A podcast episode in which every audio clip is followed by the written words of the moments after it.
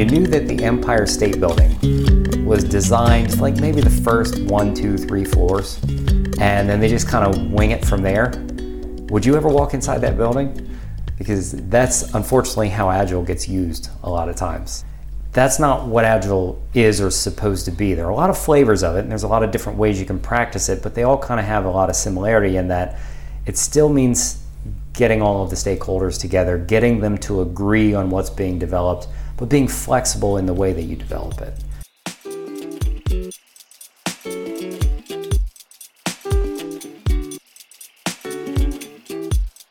Welcome to another episode of MedTech Mindset. I'm your host, Dan Henrich, and I'm Director of Marketing at Archimedic. My guest this episode is Wright Lee McConnell, Vice President of Operations at Precision Systems Incorporated. PSI is a software developer for systems that can't fail, serving medical, industrial, and military clients. While there are a few areas of overlap between the services Archimedic and PSI provide, the Archimedic team and our clients have found them to be wonderful partners who really know their stuff. So, Rightly and I sat down recently to talk about software development in the medtech space, especially how to prioritize both quality and speed to market, and how to use an agile development methodology in a heavily regulated industry. Let's jump in. Hey, Wright Lee, thanks very much for uh, for coming on MedTech Mindset. Absolutely, um, thanks for having me. It's great to great to have you here and have PSI involved. So our listeners get to know you a little bit. Um, can you just quickly introduce yourself and uh, and PSI? Sure. And uh, and tell us about the different types of projects that you guys work on in MedTech. Sure. So, uh, well, starting with the company, we're Precision Systems Incorporated. We've been in business since 1979, and we really focus on mission critical, safety critical systems that cannot fail. So, we're writing code that goes inside devices that are in operating rooms, in vitro diagnostics. Uh, they could also be uh, life sustaining type 3 types of devices, infusion pumps, and the like. We'll do consultation, requirements, design, uh, software development, unit testing, final V&V, uh, and anywhere pretty much along the line. Also, post market, when something gets out, if uh, a customer needs some sort of changes, we can help them with controlling that and updating the code, getting it back out to the field. So uh, I'm the vice president of operations here. I have been for about four years now, and uh, I'm a recovering engineer. I started here as a software engineer. Um, it was my just my second job out of school, and so I've been here about 14 years. Great, great. And how about um, the different kind of areas you touch within the uh, within the product development process. So, um, you know, you mentioned the types of devices you work mm-hmm. on, but uh, what are kind of the main roles that you play as you interact with clients? A lot of the roles that we play at the very early stages of product conception could be helping with getting requirements for even the product in place, uh, and then also working through software requirements on down, you might say. Mm-hmm. So, helping those customers with understanding how to roll product requirements into software requirements, how to make sure that they have all the right planning in place, how to make sure that the software is properly designed first, then implemented well, and it's really kind of full stack from there on down. And then just, of course, making sure that they're following all of the right regulatory uh, procedures and have all the right SOPs in place so that when they get through and they submit to 510K, for instance, to the FDA, that all the documentation is there. We're going to delve into our, our theme here shortly, which is how to ensure speed to market, uh, you know, operating in an agile environment mm-hmm. while maintaining high quality standards throughout mm-hmm. the throughout the software development process. But can you just talk broadly a little bit about sort of the main challenges that um, that folks developing mm-hmm. software for you know critical medical devices face throughout throughout, throughout the process? Sure. There's there's kind of two main paths that the challenges come down. Uh, you have the the human, the soft challenges, and it usually deals with uh, education and making sure that folks understand when they go down this path that the regulatory, the design, the documentation, the everything that goes around the process that goes around the actual product development can be as much or more than the product development itself. So a lot of the challenges stem from that and understanding and planning far enough out to make sure that they have realistic timelines and are able to get the right resources, the right stakeholders involved early enough so that they they have a product development that goes smoothly as part of the overall um, development that has to be done in the company. So that's one. And then, of course, there are always technical challenges. Software is sometimes nothing but technical challenges on, on its rougher days.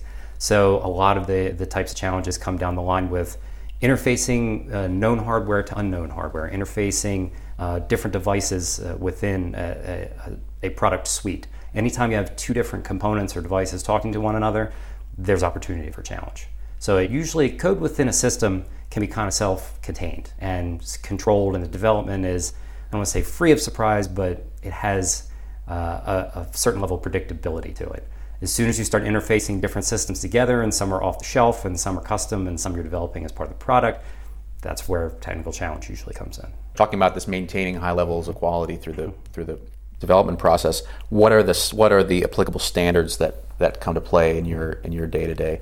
So for medical devices, everything is really dictated and flows down from the FDA, and that's uh, CFR uh, for uh, Part 820, 21 CFR 820, and that really talks about overall medical device development and quality management. Um, from that, uh, uh, we have gotten our quality management system because we focus on software is really based around a standard called IEC 62304, which is a software development lifecycle standard that is for medical devices. And so 820 kind of flows down and points to 62304 as an appropriate set of standards to use for development of software. So uh, our quality management system here at PSI is built around that, and that quality management system is also appropriate, and we've been able to be certified to ISO 13485. So that's the uh, medical device manufacturing standard. We're manufacturing code. So our, our part of the system is uh, is just the software. So we we are able to be certified to 13485 because we follow good manufacturing practice, which is 62304. So it's kind of a little bit of a there's a bit of a web of standards, but it really all flows down from 21 CFR 820 and uh, that kind of points to all the different standards that are appropriate for different aspects of product development. Sure. Uh, there's one other that you, you didn't mention that I just want to highlight because I think it's I think it'll come up, which is ISO 14971 having to do with risk management. Can you talk a little bit about how that plays sure. into your process? Yeah, thank yeah. you. So. Uh, 14971, as you mentioned, talks about risk management, and it's a risk based approach to doing software development. So 62304 and 14971 really play together. So it's all about identifying and mitigating risk in early in the product development process so that you can flow that down into your software development process and make sure that you're focusing on designing, developing, and testing the right parts of the system mm-hmm. and really making sure that you're, you're maintaining that very high level of quality without testing everything needlessly to the same level that you might need to test the very most critical parts of the system. That also helps you mitigate technical risk as well. When you're doing that uh, failure modes and effects criticality analysis, the FMECA, uh, which is prescribed by 14971, you're going to identify technical risks in addition to patient risks. They're just going to come out as part of the process. Sure. You set those aside, uh, really you focus on uh, for 14971 on the patient risk, but those technical risks also need to be examined. So, in mitigating those risks early on as part of a, a phase zero and doing that initial investigation into what the technical risks are, really can pay dividends down the line, and it really helps maintain schedule and keep uh, your development on track with fewer surprises down the road. So let's kind of turn to the turn to the uh, the the meat of our discussion, which mm-hmm. is how to ensure speed to market, maintain an agile um, process, uh, and maintain high quality standards throughout uh, throughout the, the, software development process. So the term agile uh, comes up a lot. I think people throw it around very casually, and I think it's leaked out of software into other disciplines. For sure. Um, and there's agile everything now. There's agile everything. Yeah. Um, what do you mean when you say an agile methodology, and why is it so critical to integrate it into the development of a, of a med device software system? I think agile has gotten somewhat of a bad name over the years in the software development community. It's not just an ad hoc methodology that allows us to developers to quote unquote you know fly by the seat of their pants and figure out today what they're going to develop today. Um, if you knew that the Empire State Building was designed like maybe the first one, two, three floors, and then they just kind of wing it from there. Would you ever walk inside that building? Because that's unfortunately how Agile gets used a lot of times. That's not what Agile is or is supposed to be. There are a lot of flavors of it, and there's a lot of different ways you can practice it, but they all kind of have a lot of similarity in that it still means getting all of the stakeholders together, getting them to agree on what's being developed, but being flexible in the way that you develop it. And I think that's what we've really tried to, to implement here. So the whole point of applying this agile methodology throughout is, and while maintaining the quality around the requirements, is to eliminate surprises. You're trying to mitigate those risks as many as you can figure out up front, and you're trying to make sure that each sprint that you deliver is a has increasing levels of functionality and that there are really no surprises from the previous one. Every company who's doing this uh, type of work is going to follow somewhat of a phased approach, Yeah. um, whether it's Archimedic or PSI or, or um, other players in the industry. But can you just walk us through your software development process by phase and talk about the different types of activities that take place there and how you operate to maintain quality and move quickly? Sure. We look at it as six phases. So, our phase zero is investigation. Uh, phase one is planning. Phase two is requirements or uh, realization. Phase three is V and V. Four regulatory and product launch, and then five is post-market surveillance. So those are the the six main phases that we go through. Uh, phase zero and uh, the way that we really apply, we look back at that FMECA right away and we start looking at what sort of things do we need to focus on and what sort of risks do we need to mitigate uh, from a technical aspect and also from a patient risk aspect. And phase zero, really uh, the, the main goals for, for us in the software development uh, uh, aspects are to come out of phase zero with a good software requirements spec, a good architecture, and usually that's uh, expressed in an architectural design chart, and good product requirements. So those are the main three things from the software aspect that we try to get out of, of phase zero. So there's those are what really sets you up for success later on down the road. Requirements are the, the source of everything. It's either the source of your problems or the source of your success. Having good product uh, requirements means you can flow down to good hardware requirements, good software requirements, and that means that all the different parts of the system are being developed in harmony. So uh, that's really the goal of phase zero is to walk out of it with those uh, with all the stakeholders pretty much understanding what the, the system needs to do in order to fulfill its goal and help a patient. Um, so phase one is planning, planning, planning, planning. So it's all about uh, making sure that you can turn those requirements from a software perspective into designs. You can lay out sprint schedules. This is where the agile uh, uh, approach starts to come in, and where you can really plan out how now that you know what the product is really going to be, you can lay out how long it's going to take to get there and how you're going to develop it. So planning the, the the main thing to understand about planning is if you don't have a plan, you can't change it. Uh, so having a plan and work breakdown structure that's based on the requirements that is uh, flows down into sprints and usually we set them up on about a monthly basis. You know that's different companies find different things more useful. Could be six weeks could be two months. It depends on sort of what the development cycle of the rest of the product is. Um, but we find that setting up the sprints on a monthly basis right there in that planning phase is what really allows us to be agile and keep things moving throughout development there are always going to be roadblocks. There's always going to be something that's going to require you to, to wait on developing a certain aspect of the system. That's why having the sprint plan is so great because you can move something from sprint three back to sprint one and vice versa and keep the whole project moving, even if one particular part of it is uh, not really allowing you to progress. That's a lot of the difference between like the traditional kind of V model, waterfall model of software development and applying some agile methodologies within an overall SDLC or software development lifecycle methodology. So phase one, really, uh, the the biggest thing there is to make sure that you have a plan, break down the work, lay out a sprint schedule, and know that it's going to change. So during that phase, it's also a really good idea to understand how changes are going to be managed, how problems are going to be reported, um, all the SOPs and all the standards that are really are around product development. That's the point where you make sure that those are in place and all the stakeholders that understand and agree those because that sometimes may seem um, a little bit uh, just kind of doing boring paperwork, but you wouldn't believe how many times sitting down, getting all the stakeholders, software guys, hardware guys, uh, management, marketing, they all think a little bit differently, as you might imagine. And so having everybody sit around and agree to a plan about who's responsible for what at what points, how changes get managed, when there's a design freeze, laying that out all up front really helps get everybody on the same team. And good planning and a good start like that in that phase one is is critical for letting all the different teams go and do their work and then come back together and make sure that everything plays together well. Right. Okay. So phase zero, maybe you would say the big deliverables of, of that are the, the, the hardcore requirements, right?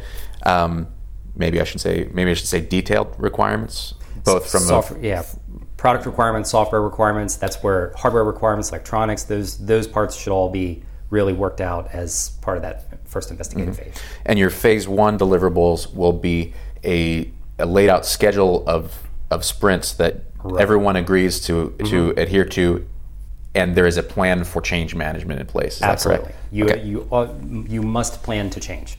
And that's also when uh, the mechanical guys, the electronics, everybody kind of make sure that their schedules mesh together. It doesn't mean that everybody gets off, uh, gets started and runs, uh, runs off and begins doing work immediately as soon as that phase is closed out. It just means that everybody's plan is laid out about when things have to be done so that nobody ends up being left behind on the critical path and then playing catch up. Right. right. Okay. So let's move into phase two, where I think is where the rubber really starts to meet the road with for software. with uh, software and all the quality Mm-hmm. um, standards that come to play. Right. Right. So this is where, as you said, the rubber meets the road with software development. Uh, phase two, uh, design realization, is um, in software coding uh, and parlance. This is implementation for us. So this is where we start executing on those sprints. So we set up, we open every sprint with at the beginning of the, the four weeks, let's say. Uh, we have goals set out for what we're going to achieve during that time. Make sure that the sprint uh, deliverables that we've set up are possible because that's a great time to stop and evaluate and figure out okay if, if we're waiting on a piece of electronics to get there before we can write a little bit of code or if we're waiting on the marketing uh, group to, to give some sort of answer about a certain thing before we can progress that's where we're trying to make sure for that sprint for that group of work we've got the things that we need in order to actually execute so for that, let's say four weeks, uh, we're writing code. In fact, so if you're more so in the software world, you may have heard something called test-driven development. This is also there are some aspects of that in there where essentially you're writing automated code along with the software so that you know as you write functions or groups of functions that they do the operation that they're supposed to, and then when you write additional functions to interface with them, you're not breaking them. So it's really, really important that in that uh, during that sprint, while you're writing the code, write the automated unit tests along with it. It really helps to ensure quality. It helps getting your uh, speed to market, and it also allows you to make other changes and other sprints elsewhere without fear of breaking the code you already wrote. So it really sets you up for success and being able to apply those, those agile tenets, uh, but not have to worry too much about what you've already done uh, previously. So throughout the sprint, we're developing, and then towards the end of the sprint, there'll be a cutoff.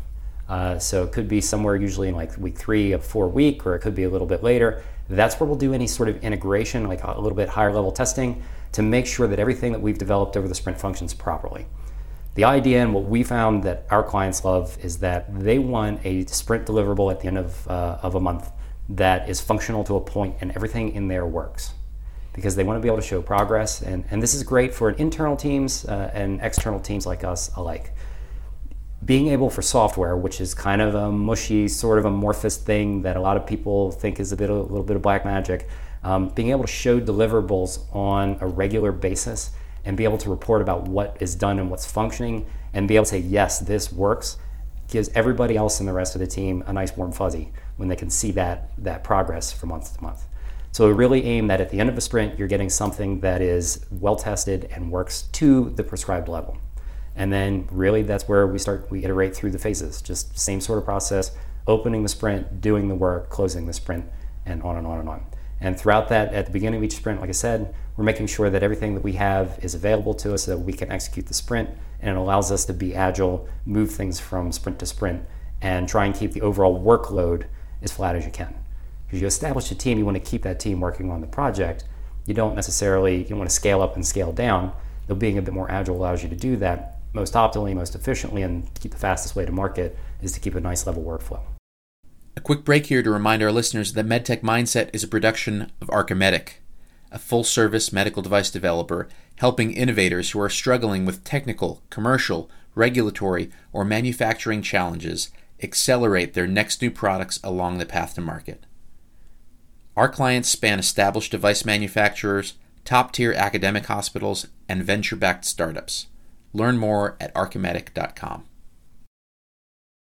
Great. So let's um, let's jump into phase three, which is I think where a lot of the um, requirements and, do- and documentation really come into play of how to how to ensure this speed to market while maintaining quality. Right. So we talked a little bit about in the previous phase, we're doing automated unit testing, which is one kind of uh, verification, but the vast majority of V&V verification validation goes on in phase three.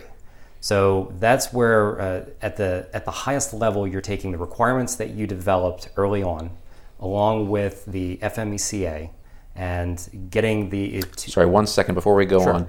just tell us briefly. You know, you mentioned the FMECA at the beginning, mm-hmm. um, but just real quickly run through what that is and, and how it comes into play. Sure. So what that essentially is is a you can think of it as almost as a table or a spreadsheet, and it often is organized as such.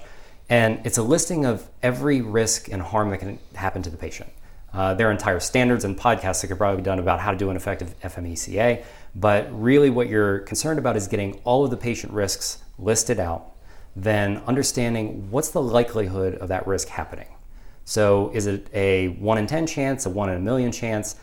How, how likely is it to happen once something gets into the field is being used by the patient? And not to mention the other stakeholders as well, especially like in perhaps in in vitro diagnostics, there could be handling of blood where you have to be concerned mm-hmm. not only about could you get a wrong result for the patient, but there are operators who have to handle blood. So you need to be thinking about the other stakeholders that are sure. uh, involved in the process as well. So what's the likelihood of this harm happening to them? And then also what's the severity? Uh, and understanding if something happens and it's a minor inconvenience, that's something that you can you can test to a certain degree, and you have to understand you may not want to spend a man year of development in testing something that might cause five minutes of inconvenience to somebody every 100 oper- uh, operating hours of the system. Mm-hmm. Mm-hmm. Um, but things that could happen perhaps very rarely but are very serious, you need to spend some time mitigating. So the whole idea is that once you understand the criticality and, and the effects and uh, the um, likelihood of something happening, is how do you move those risks and mitigate those risks? What actions do you take throughout the rest of the development process, and especially in phase three when you're doing uh, verification validation, to understand uh, that those risks have indeed been mitigated, and you're basically you're not going to hurt somebody when this thing gets into the market. Right. So that's the the main goal of an FMECA. Great. Okay. Yeah. So back to back to what you're saying about bringing the requirements in the FMECA into into play here at phase uh. At phase three. Yeah let's jump back into that. Sure. so, uh, really, at, at the highest level, the, the FDA generally prescribes three levels of testing for software there's unit testing, there's integration testing, and then there's system level testing. Integration testing, we kind of talked, or I'm sorry, in, uh, unit testing we talked about, and that's kind of at the lowest level. We prescribe automated in, uh, unit testing that is executed, it's built alongside the code. That happens kind of in phase two. Then some integration testing, where this is where you're, you're basically integrating components of the system. It could be software to hardware, it could be multiple software components together. You're checking that they interoperate correctly. Uh, so you're making sure that during that phase, the software all plays together nicely with the other components of the system and itself. That can be done in an automated fashion, perhaps. It can also be done in a manual fashion. It can be done at kind of the sprint level, but usually it kind of happens more so long uh, in phase three at the uh, V&V phase. So, and then of course there's system level tests, and that's the one, system level verification is the one that I think the vast majority of what people understand verification to be, uh, that's where that happens. So that's where you're, you're looping back, looking at the software requirements that you developed early on in the system, and you may have modified and updated a bit through the, the design realization, but making sure that the system hits all of those requirements and that by nature of hitting those requirements, it's fulfilling the product requirements and fulfilling the intended use to the customer, to, to the patient. So that's where the vast majority of V&V activities come into play. That's uh, executing, writing and executing those step-by-step tests. Um, you can write a lot of your system level verification very early in the process in the planning stage, and it's highly recommended to do that but quite often you'll have to update those as you go through design realization and you get to that final place where you're going to start doing dry runs of your system level verification and then doing the official run of your, your system level verification on the software.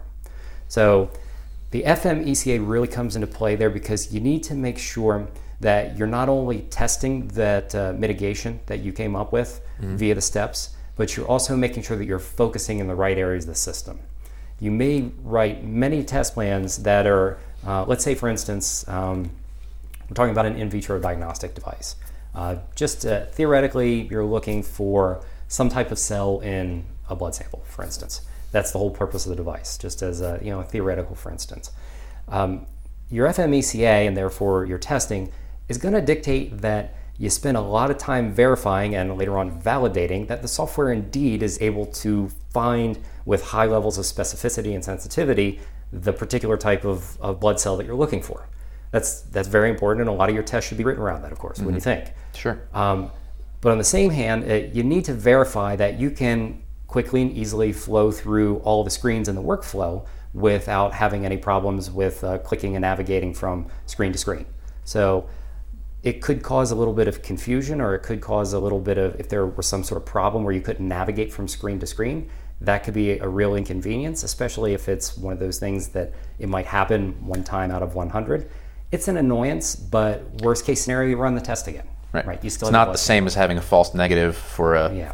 you know Yeah. HIV blood test or something yeah like that. a false Right. positive or worse a false negative right Right. yeah so that's where you need to focus in that V&V stage where you're writing those verification and then later on for the, the overall product validation where you're really focusing on the items that are really high criticality and likelihood to occur from the FMECA. Um, this is another good point, uh, another good place to point out too, that the quality of your software requirements really dictate how much trouble you're going to have when you get to this stage. Um, we believe in. I kind of think of it as there's there's four C's for a good software requirement. It needs to be complete, correct, concise, and you need to be able to confirm it. So complete, as in the each requirement in your your software requirements needs to express a complete thought. It might mean that there is a button on the screen that does this. There is uh, the ability to handle uh, the intake of a patient's sample. There are workflows that hit uh, the patient data input and the screen outputs. That those all might be different requirements, but each requirement should be a complete statement or thought. Just like we learned back in uh, grammar school that each sentence should be a complete thought, so should each requirement. Um, it needs to be correct. That seems obvious, but it needs to be reviewed that it's correct and it doesn't conflict with other requirements that are in the document. You wouldn't believe how many software requirements documents that we've we've looked at or that we've seen where you can kind of pick out two or three in the same section that all conflict with one another. Uh, it's really helpful to get people that are not even necessarily deep into the software development process to give those a look through and make sure that it makes sense to them. Good software requirements should make sense to, to pretty much anybody that reads them. So uh, they should be concise.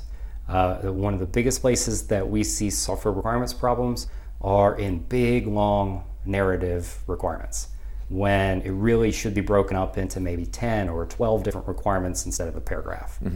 Testing a paragraph in phase three with software with concise, followable steps that can be repeated, trying to test that you that the requirement has been met when it's 15, 16 sentences long, is really, really difficult. And it leaves a lot of openness to, to interpretation. So it's really important that your requirements be concise. And uh, finally, they need to be confirmable.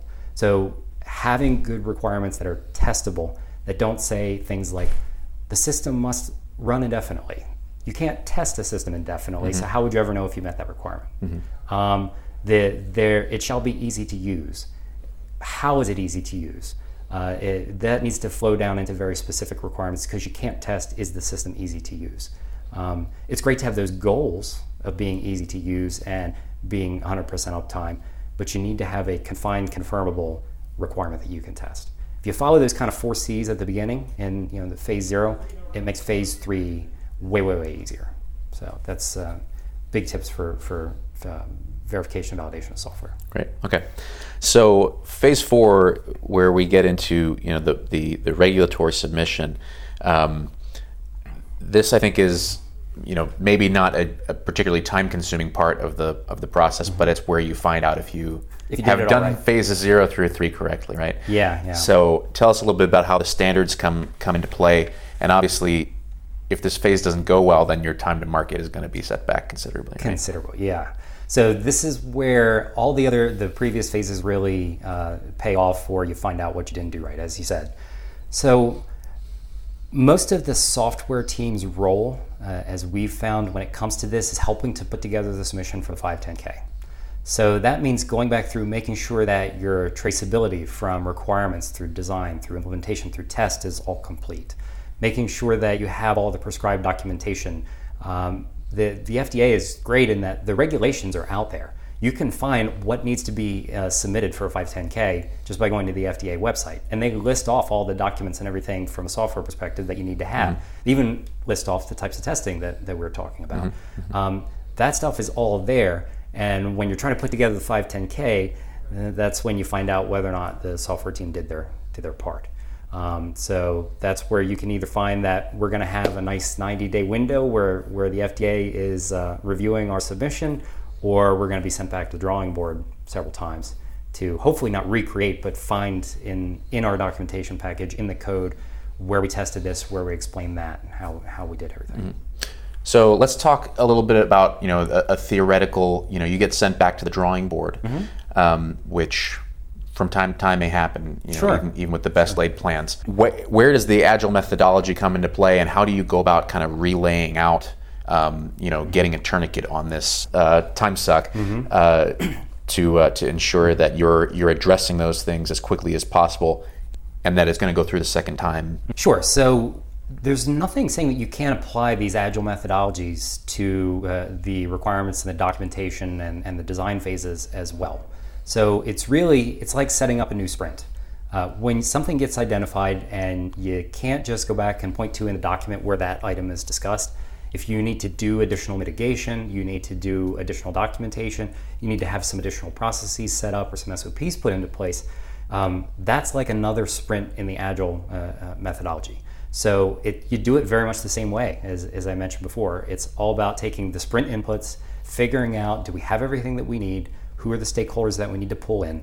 How do we get consensus around the work that needs to be executed? You plan that sprint's work, and that could be documentation work, it could be design work, it could be development, it could be retesting or testing further something, making sure that a risk has been mitigated, and then you execute on the sprint.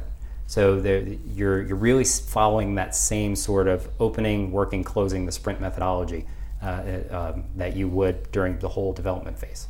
So it's all about planning your work, executing the work, and making sure that the work that you did is well tested and integrates well into the rest of the system. And that could be software, it could be documentation, it could be anything. Great. So phase five then is sort of the post-market phase, right? Mm-hmm. Um, during which time you're required to conduct post-market surveillance for mm-hmm. your device, right? Um, monitor what type of adverse events might be might be occurring, mm-hmm. analyze their severity. Um, talk to us a little bit about the the software, you know, maintenance and monitoring and retirement phase. So the planning for how this is handled is actually handled is back in phase one. So how you're going to handle change control, how you're going to handle uh, configuration management of the software, uh, how you're going to handle when something comes in from the field, evaluating and going back through, uh, maybe perhaps adding to the FMECA based on information you get from the field, and then kind of flowing that back through the process. So again, I don't mean to sound like a broken record, but you're really going to again kind of apply that methodology, that agile methodology again of evaluating what the information that comes in from the software perspective. Do we have to then flowing back through the requirements? Does it mean we need to change a requirement? Do we need to test a requirement differently? How does this affect the requirements? How does this affect the design? Where, if anywhere, do we need to make a change in the code? How does all of this get tested? And then how do we re release this back out into the field? So it, it kind of starts back at that FMECA and it, it flows back through the whole process, but you set it up like a sprint. So, what are your inputs for the sprint? What's the work you need to do, and what's the output? How do you close the sprint out? Mm-hmm. Mm-hmm. Okay. So it's it's all about change control and having those SOPs and having those standards in place before you ever get to that point. You don't want to be scrambling to figure out how we're going to handle this customer complaint uh, and this adverse effect reported from the field because you don't have an SOP in place. Uh, worst case scenario, somebody hears something like that or a complaint comes in and it just gets dropped or it's not handled or the software is never looked at because there's no SOP, there's no there's nothing in place for how to handle something like that. Let me ask you a question that I'm sure a lot of your clients face. Uh, a lot of a lot of our early stage uh, company clients encounter at, at Archimedic, and that's basically uh, their their first struggle uh, or the, or an early struggle is assembling enough funding to hire to hire a vendor like PSI, like Archimedic, mm-hmm. to help them develop their product.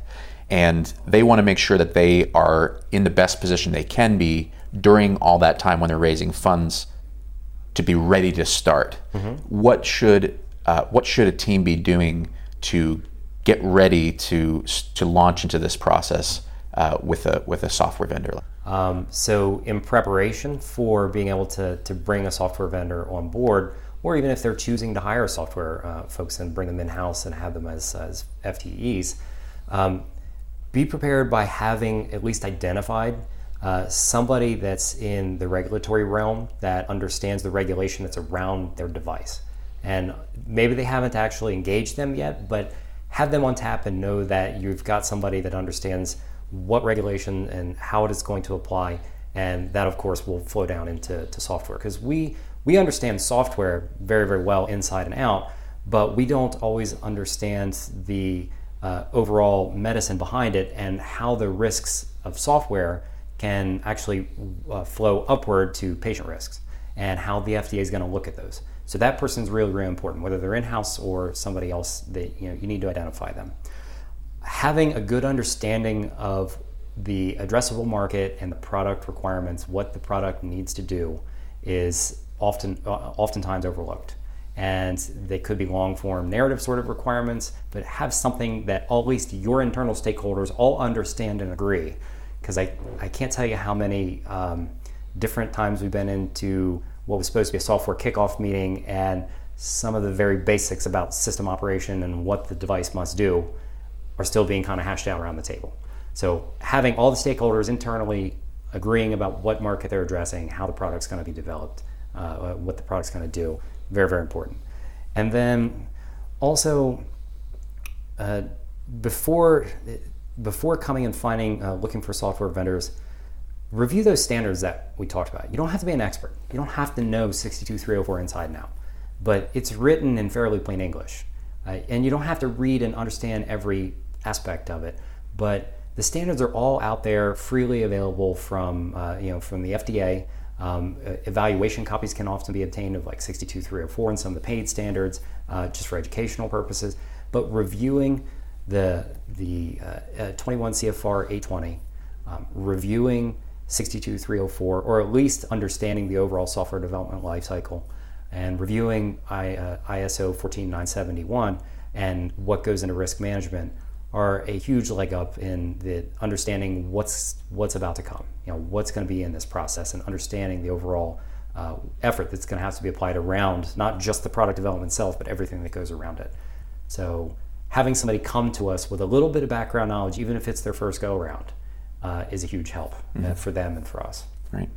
So one thing that we haven't talked about, but I'm sure is on a lot of listeners' minds, um, talking about you know ensuring quality through the mm-hmm. software development process is cybersecurity. Right. More and more devices are uh, are internet connected, um, and there's uh, you know risks of, of malicious or uh, unintentional um, interference with with software that may be critical to to patients' health or data security talk a little bit about kind of how does that tie into your, your quality processes through the, the uh, software development process? Sure. So no matter when you're listening to this, there's always going to be a recent data breach that probably that keeps this fresh in people's minds, and we get this this question all the time. And um, it's it could be a podcast or an episode all unto itself. I think it will be, yeah. but and, uh, but from a software perspective, and there are a lot of facets to data security, cybersecurity. It's not just software. There, there are hardware aspects. There are a lot of different. There's a lot of network and infrastructure aspects that go along with it. But um, where it really comes into a lot of the software development that we do is it's really following its good best practices. Really, will are, are your best protection. There's you can go way into the weeds, and there's a lot of things that can be done and security that can be added on top of a system or built around a system or in the network infrastructure where the system is connected. Um, but a lot of it is just best practices. And unfortunately, a lot of the things that we hear about of you know problems, cybersecurity problems with devices in the field, is where best practices just weren't followed. So those are things like again, I hate to harp on requirements, but understanding back even at the requirements phase, who needs what access to what data when, and how is it tracked if any of that access is made uh, or, or, if data is changed, and how is that data protected? So, is it encrypted when it's sitting on uh, the chip uh, inside a device or on a server on a hard drive in a PC? Is it encrypted when it's being transmitted across a network, even a local network? Is it encrypted then? Um, is the, the appropriate level of access and password protection and uh, changing of passwords and everything, is that all built into the software from the beginning? So really, those are all best practices that, that should be followed throughout the requirements, the design, and then of course an implementation. And then of course, when you get into V&V, test them. Make sure that you're, you're doing a bit of penetration testing. Make sure that you're you're doing a bit of that kind of button pushing and uh, trying to find those uh, unintended consequential effects which may allow somebody access into a system. It's really hard to test everything, of course, but really following good practices and shrinking your attack vector is your best uh, is your best insurance. You can never be 100% sure that you're invulnerable. It just it doesn't happen. It, there's there's always vulnerability. The main thing is to make sure the devices and things that you're working on have the smallest attack vectors possible, and uh, that's really your best insurance. And all comes from just following good practices, good requirements, good design, uh, and using good off-the-shelf technologies and components where you can that are well supported by the industry and that are being tested and proven every day in use. So I think we're nearing the, the end of the time you, have promised me. So I, I, really appreciate Riley you taking the time to uh, to come on and talk with me. Sure. Um, if it's all right, I will put your contact information in the blog post when we post this episode. Yeah, please. And um, and uh, folks can you know get in touch with you if they want to if they want to pick your brain a little bit more. We're always happy to help. Uh, getting somebody off to start uh, the right way is is it benefits everyone. So we're always happy to take a phone call help someone out. Great. Hey, well, thanks very much, Riley. Thanks for having me. That's our show for today. If you liked it or if you didn't, please visit Archimedic.com and submit a contact us form to tell us why. Please also let us know if there's a topic or a guest you think we should cover in an upcoming episode. MedTech Mindset is a production of Archimedic and is produced in our Philadelphia office. Our theme music is composed, performed, and personally curated by the Polish ambassador. Thanks again to Riley for being our guest and to the PSI team. Thanks to you for listening, and we'll catch you next time on MedTech Mindset.